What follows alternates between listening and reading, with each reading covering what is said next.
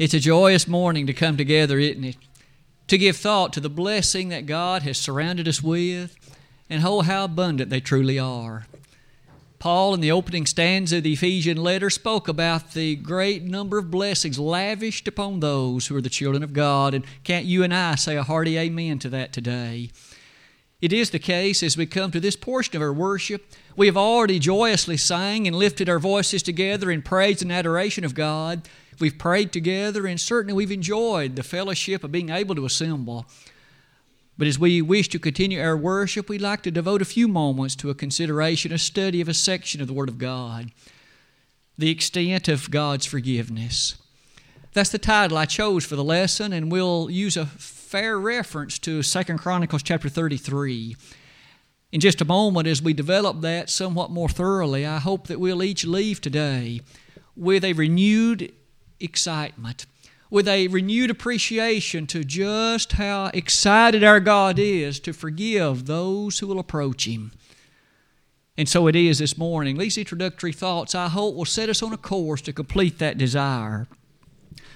Don't you suppose it's interesting to think of how often the subject of forgiveness from God is a part of what we hear about in the world around us?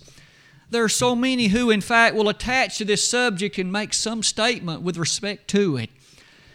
But the, st- the statements on that particular slide leave you and me still a bit bewildered.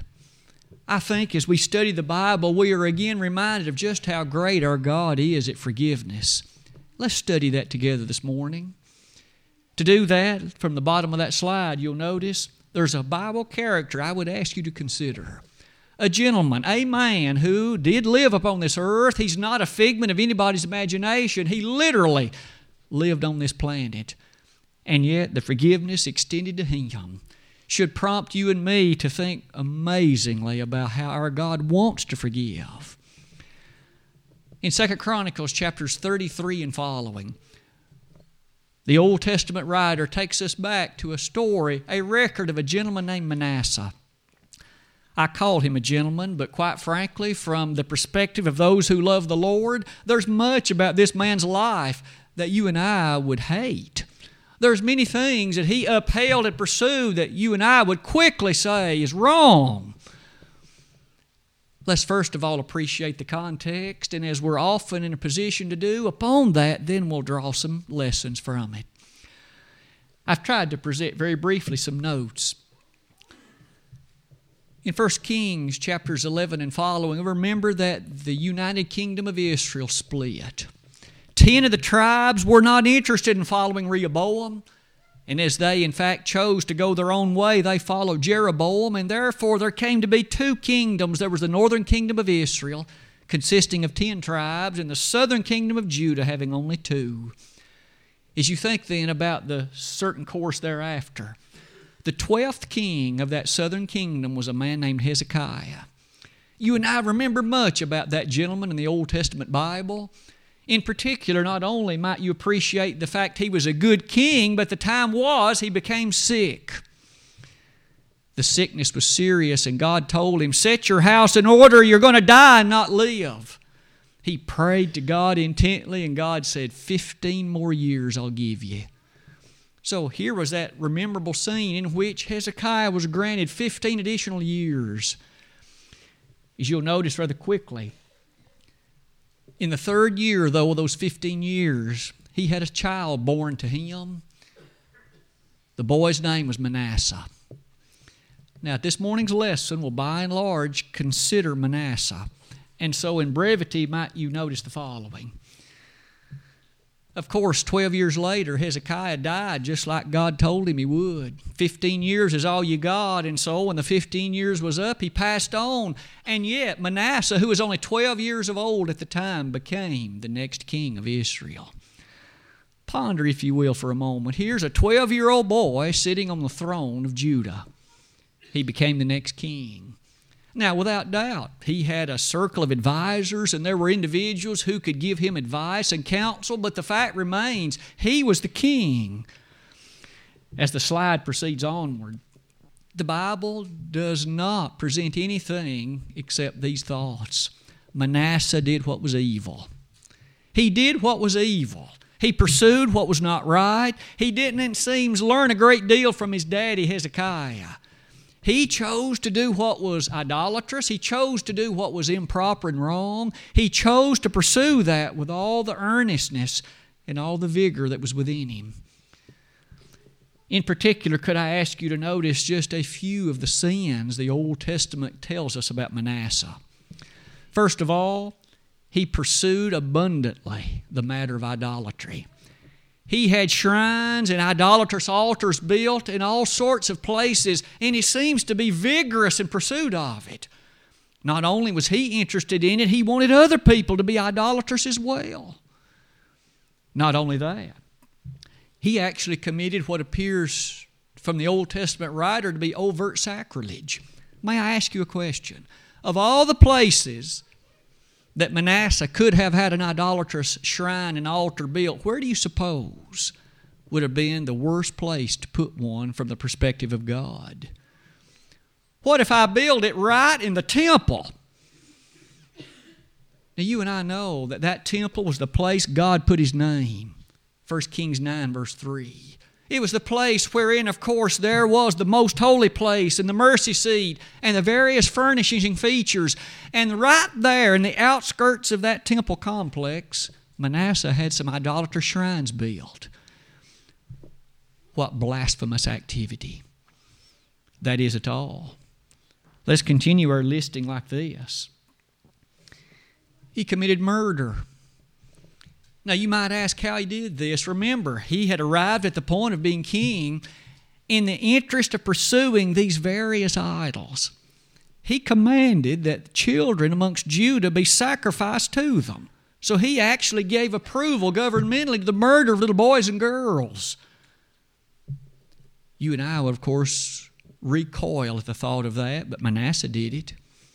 Let's continue our list.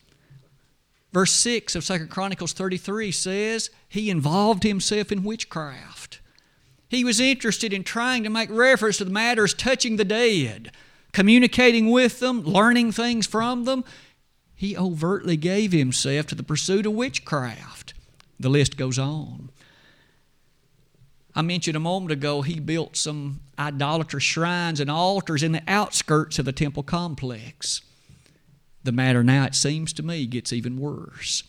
He actually had an altar built in the temple proper.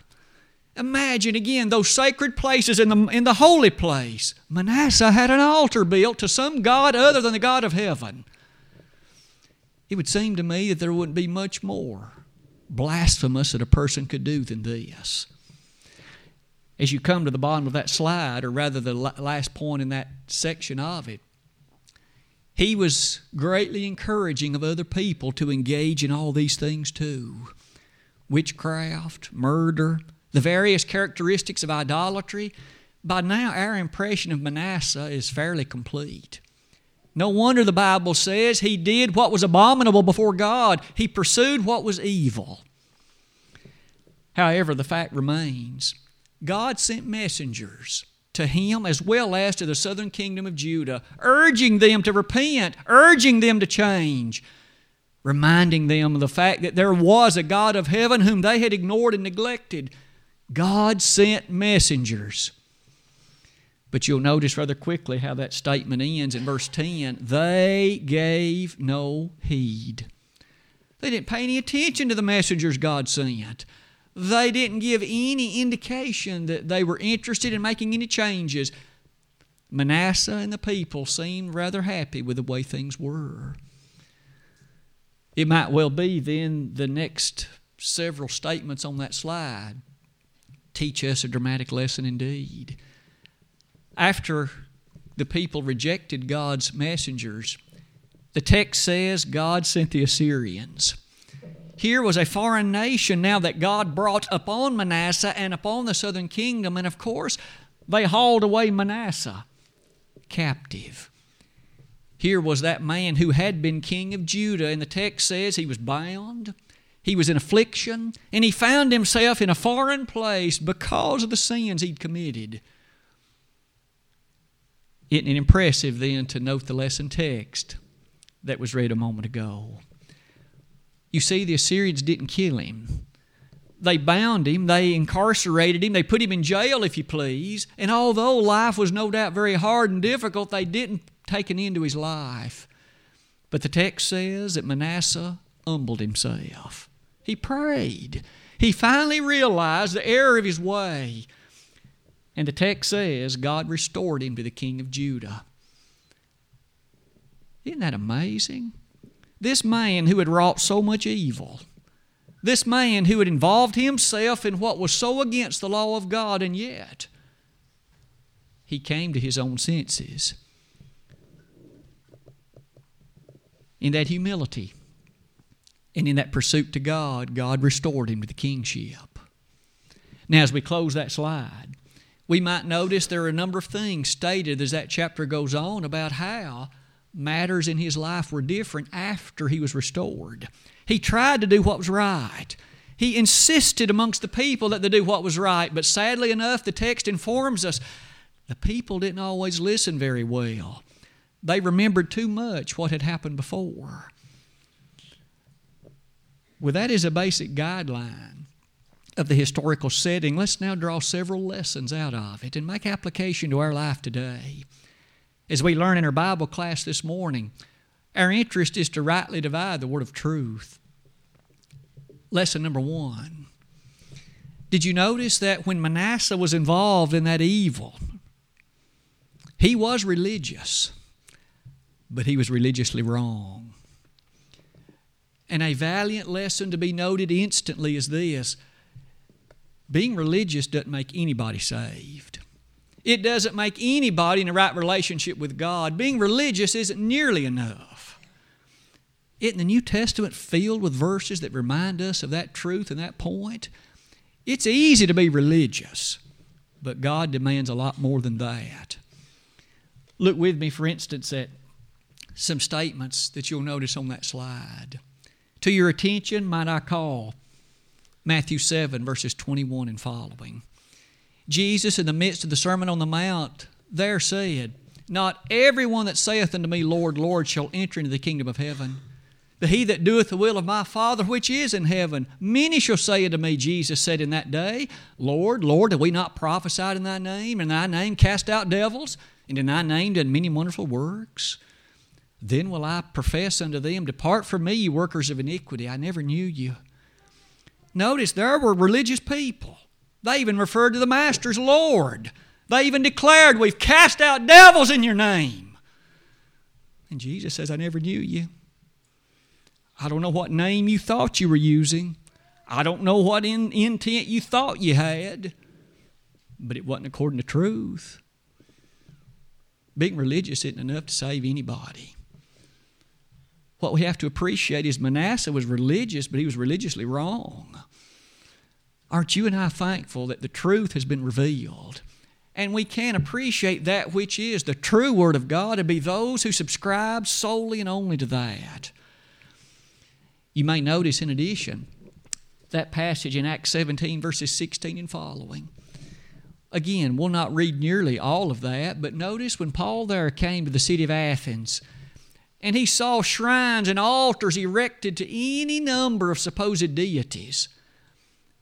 And the text says, Paul's spirit was stirred within him.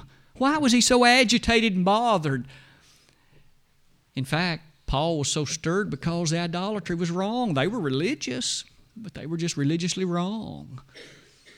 Paul began to preach to them about that God they call the unknown God. He's the one I want to tell you about. You're too superstitious, he said. May you and I today recognize we must be far more than just religious. We've got to be religiously right. And that requires that we appreciate the things set forth in the Word of God and, of course, to follow, follow it wholly. Lesson number two. In addition to this, might we appreciate almost immediately that one of the evils listed concerning Manasseh remember, several things were listed murder, the killing of little babies. Now, notice here it was acclaimed on the basis of religious activity. Didn't change the fact God said it was wrong. Murder's always wrong. Wasn't it true in the Ten Commandments? The sixth commandment was, Thou shalt not commit murder. The King James reads it, Thou shalt not kill. How much plainer could that have been? Now, certainly, we realize that in light of a passage like that one, that's carried over into the New Testament. And we know that even Jesus subscribed to that. When he was asked about the nature of what was, in, what was pertinent, he said, Don't kill. We read that, of course, in Matthew 19. Later, we notice in Romans chapter 13, Paul highlighted, of course, something very similar. When you and I reflect upon those things, doesn't that challenge us to think about this? The New Testament heightens that understanding. I can be very displeasing to God, and I don't have to take out a gun and shoot somebody. What if I hate a man?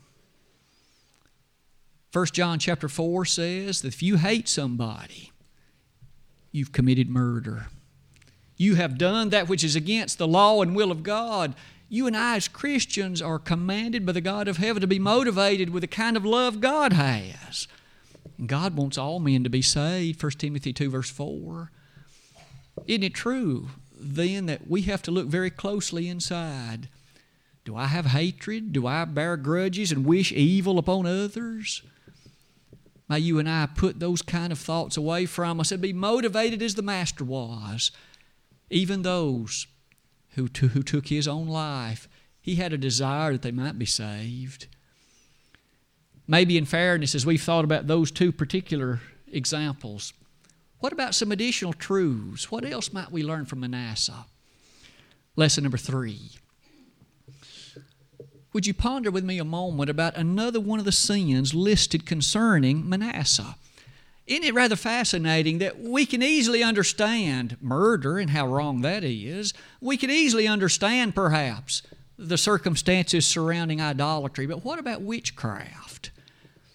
The chronicler has pointed out rather clearly this was something for which Manasseh was judged by God as being evil. What was it about witchcraft? That had been condemned since the days even of the book of Leviticus. They had been told not to engage in this. I mention that for the following reason. You and I know that that particular avenue and pursuit of life is still rather pertinent. There are many who find an interest in it. They will read the astrological tables and they'll have their palms read and they'll go to a tarot card reader. They may, in fact, have usage of a Ouija board or otherwise maybe there's more witchcraft going on in our world today than we'd like to admit. But as children of God, we must be very careful. In fact, might we ask, although Manasseh was judged by God for this as being evil, what does the New Testament have to say? Does God still condemn this? It does. Could I direct your attention, for instance, to Revelation 21 8? an extensive listing is given who is going to be sent to hell. Now, we know liars are amongst that group and those who otherwise have disobeyed the God of heaven, but please note in that list are sorcerers. Now, tell me who is a sorcerer? It's those guilty of witchcraft. And that's in the heart of the New Testament, isn't it? Furthermore, what about Galatians 5, verses 19 and following? Amongst those works of the flesh, and we know there are many of them adultery and fornication, lasciviousness, and others. Sorceries amongst that list too. And Paul rather quickly said, These will not be entered into heaven. May I invite all of us then to think with care and although there may be temptations from others and neighbors and friends to pursue these things, let us, as children of God, and as those who are interested in being given to the matters of God, may we not enter into them. To put the matter rather bluntly, all those things are an effort to learn something about the future or something in relation to the dead. And the fact is, only God has access to that information. Man doesn't know the future, Mark 13 32. Only God does, Isaiah 46 9. And when it comes to matters of the dead, all of us are heading in that direction, but it's not our purview at this point to communicate with it. Isn't it so? In Luke 16, Jesus rather dr- dramatically said, in regard to that rich man and Lazarus, both of whom had passed away, in regard to that which was taking place on earth, they've got Moses and the prophets. Let them hear them. You can't go back, and I'm not sending anybody back. Witchcraft is still wrong. Lesson number four. As we come to the bottom of that slide, perhaps it's time to revisit for a moment what was it that befell Manasseh? Although he was only 12 when he came to the throne, he chose to pursue many things that were evil. And we've just listed them today. And God sent messengers, but he had no heed. Ultimately, that meant this God's long suffering nature ran out on him. And the time came, God brought the Assyrians against him and hauled him off into captivity. Doesn't that teach us a valiant thought about the wages of sin? Oh, how God is long suffering, but there does come a point when that long suffering character will have been exceeded. If for no other reason, when the time comes that you and I pass away and we die, and there's no longer any chance then to make it right, we've died outside the Lord. We've died lost, and there's no changing it. For the wages of sin is death, but the gift of God is eternal life through Jesus Christ our Lord, Romans 6.23. Manasseh teaches us about this. Here in this life, God may beckon and invite and implore and beseech and call, but He always lets me make the final decision. What if I continue to refuse? His long suffering nature will run out at some point for me. What a tragedy. May all of us then think seriously and never allow our heart to become hardened by sin but always to remain tender and willing earnestly and quickly to make things right. Because we would never want to become hard to the point that, like Manasseh, we have to suffer so mightily for the matters of what we've done. The wages of sin is death. James states it like this in James 1, beginning in verse 13 Let no man say when he is tempted, I'm tempted of God, for God cannot be tempted with evil Neither tempteth he any man, but every man is tempted when he is drawn away of his own lust and enticed. Then when lust hath conceived, it bringeth forth sin, and sin, when it's finished, bringeth forth death. Point number four, then, has been a reminder that one cannot sin against God with impunity. You can't sin and just expect Him to ignore it, to overlook it or neglect it. That won't happen. Oh, it's true that the wicked may enjoy prosperity here on earth for a little season, but it's not a lasting and it's not genuine. Point number five. After the thoughts about the wages of Manasseh's sin, aren't you impressed? Shouldn't we all be impressed as we give thought to verse number 12? In the midst of this foreign place, the text says this And when he was in affliction, please be impressed that Manasseh didn't have it just cozily and nicely. Though a king he had been, he was in affliction. But it does say he besought the Lord. He came to his senses finally. The text doesn't say, but one can't help but wonder, given he had previously been so idolatrous could it be then while he was in that foreign prison, he made all kinds of appeals to various other gods like Baal or otherwise, but he had had no answer? Because, of course, those gods don't exist. But he finally recognized. Do you suppose at some point he wondered, I remember what Daddy did? Hezekiah, that good king who tried to pursue the things of God, maybe I'll try that too and he besought the Lord. The text says, with emphasis, he besought the Lord. And it says he humbled himself. That's another rather great lesson for all of us, isn't it? My remarks are relatively brief, but the text indicates this was a genuine movement of Manasseh's heart. He wasn't just doing this for show, he wasn't just doing this because someone else thought he should. He honestly made a movement to, to, to seek after God. And you'll notice he humbled himself. It's an integral thing always, isn't it, to have a proper spirit of humility. God, in fact, hates those who are proud.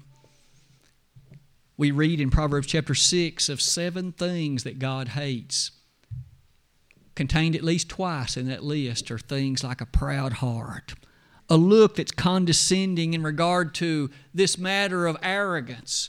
God hates that. Here we appreciate Manasseh humbled himself. All that evil he had done. He now came to, to grips with that particular fact and he humbled himself before the God of heaven. Doesn't it remind us that all throughout the Bible is required by God? In 2 Chronicles 7, verse 14, if my people, which are called by my name, shall humble themselves and pray and seek my face and turn from their wicked ways, then will I hear from heaven, will forgive their sin, and will heal their land. Question In order to be healed, what first did they have to do? They had to humble themselves and seek God. Manasseh was doing that. The psalmist so often brings that thought before us, and I've listed several verses in the 119th Psalm. Perhaps it's fair then for us to reflect for a moment what about you and me today? How vital it is that though I or you might be given to sin, we must never remain in it.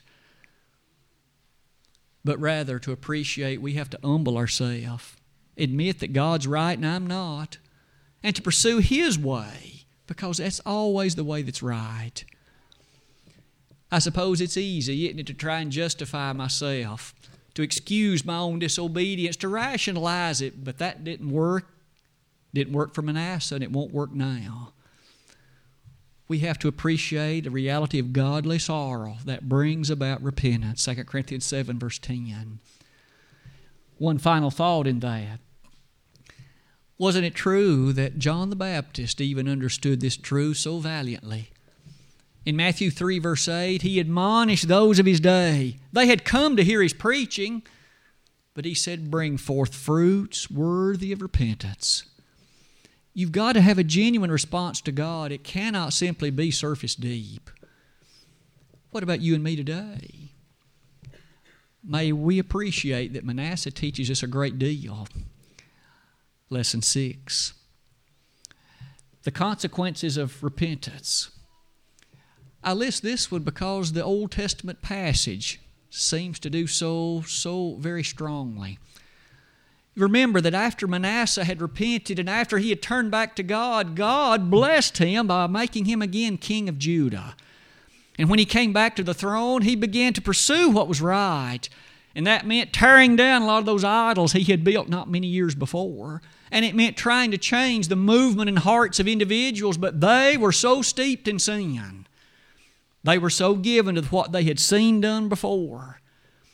He had a hard time changing them.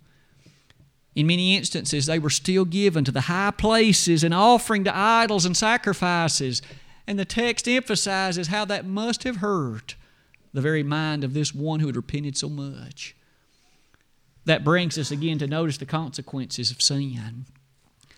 Isn't it true that there are times in your life and mine when we have pursued the way that's wrong, and yet when we realize it and turn to God, we have sowed so many seeds that others aren't so easily convinced that we were wrong before. They still want to do what they saw us do previously when we were in sin.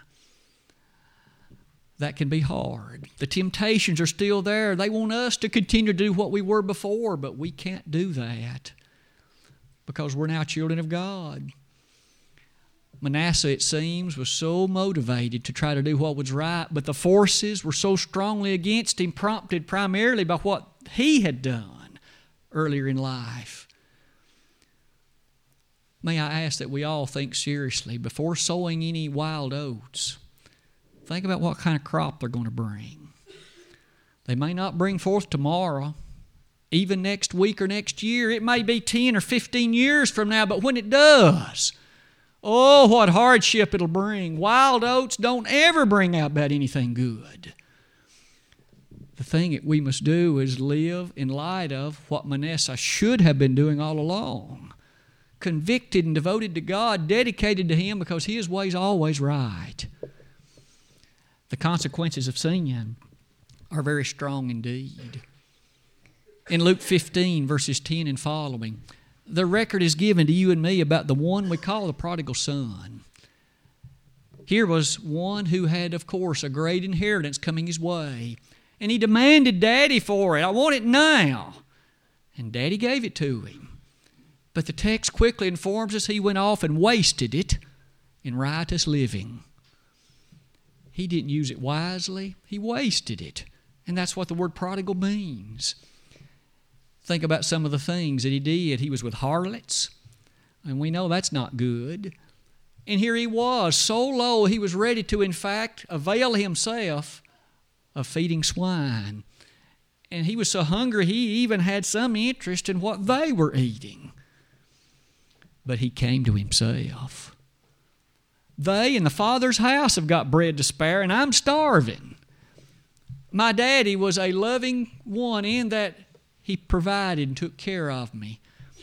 Here's what I'm going to do I'm going to go back and tell Dad I've sinned in your sight and before God. I'm not worthy to be called your son any longer. Doesn't that highlight for us? Think about the later consequences of what those sins might have been. If he'd been with harlots, you think he may have had a venereal disease? If he'd been with harlots, was he afflicted in some other way? The text doesn't say.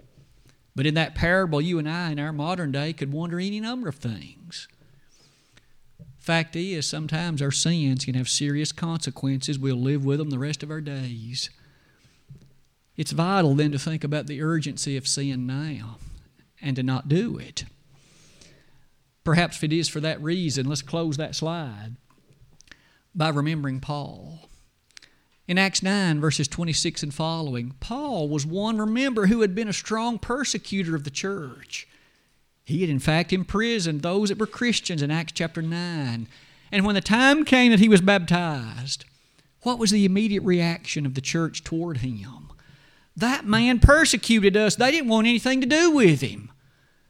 We can understand that, can't we? You see, our sins may have consequences even though God has forgiven us, it may be awfully hard to go about carrying out the changes that we would wish. Manasseh found it that way. Lesson 7 is our last one of the day. It was the title of the lesson, and it is a wonderful consideration. Would you paint the following picture with me? Here was Manasseh, again, this individual who had wrought so much evil from idolatry to murder, witchcraft, any number of sins, encouraging others to do evil as well. And yet, when he besought the Lord in humility, God forgave him. God forgave him. Aren't you amazed at the extent of God's forgiveness? If God can forgive a man like Manasseh, He can forgive you. He can forgive me. But what's required of us is to, in pattern, in principle, do what Manasseh did. You have to seek the Lord and you have to humble yourself before Him and said, God, what will you have me to do? I'm not trying to usurp what I want. Tell me what you'll have me to do. Paul said that in Acts 9 6. Isaiah affirmed it in Isaiah 6 8. Samuel had declared it in 1 Samuel 3 9. Lord, what will you have me to do?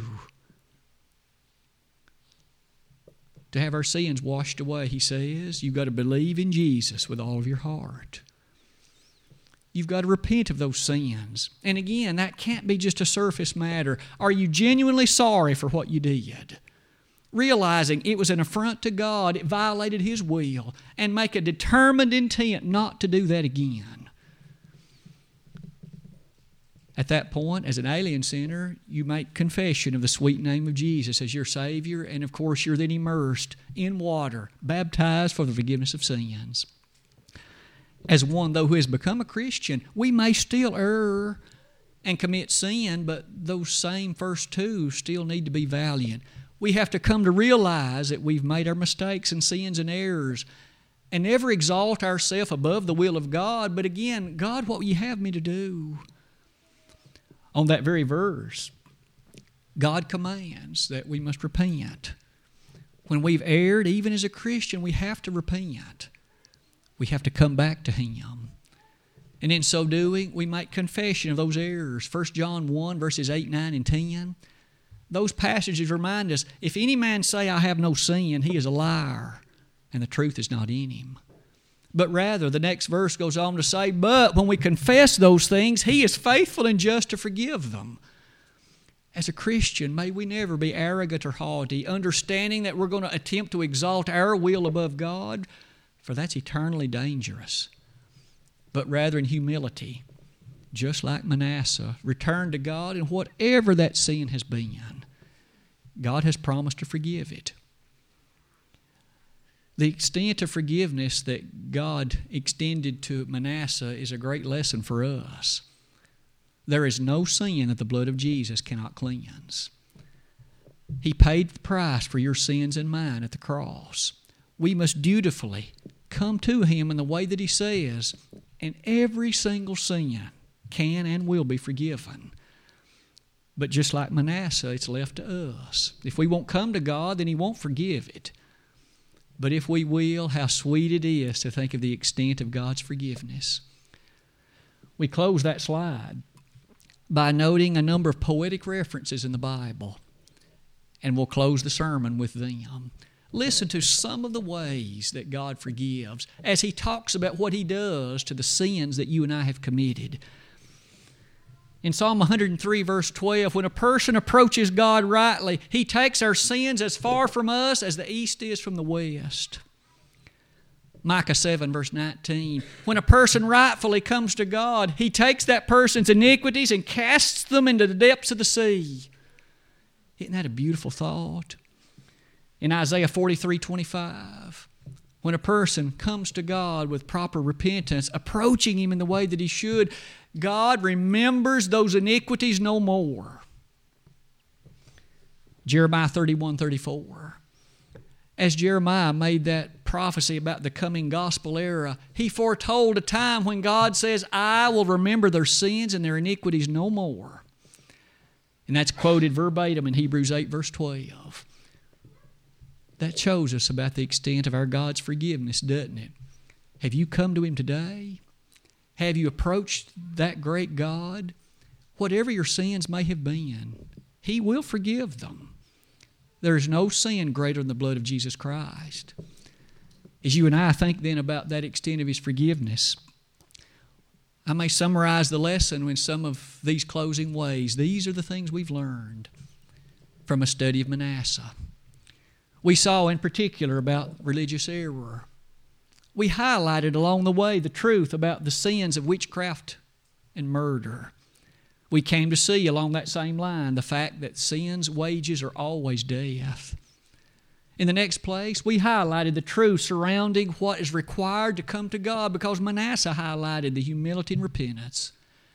Finally, we came to see that the consequences indeed were God's forgiveness and how extensive it is today, if there would be one or more in this audience that is separated from God by sins known publicly or even privately, you need to make things right. You don't know when this day will be, when the day of your demise will occur, when the Lord Jesus shall return. But you know that if you die in that current condition, you're lost forever. If things of a public nature, this congregation by virtue of James 5:16 is being given responsibility to pray to God on your behalf and that will do. If we can pray in that regard, please come today. If you are one who's never become a Christian, realize that the blood of Jesus is ready to cleanse. You need to follow that plan that's been set before us today. If we could be of assistance, of help in any way this morning, we would urge you to come. We would insist that you do because the Lord does, and to do it at once while together we stand and sing.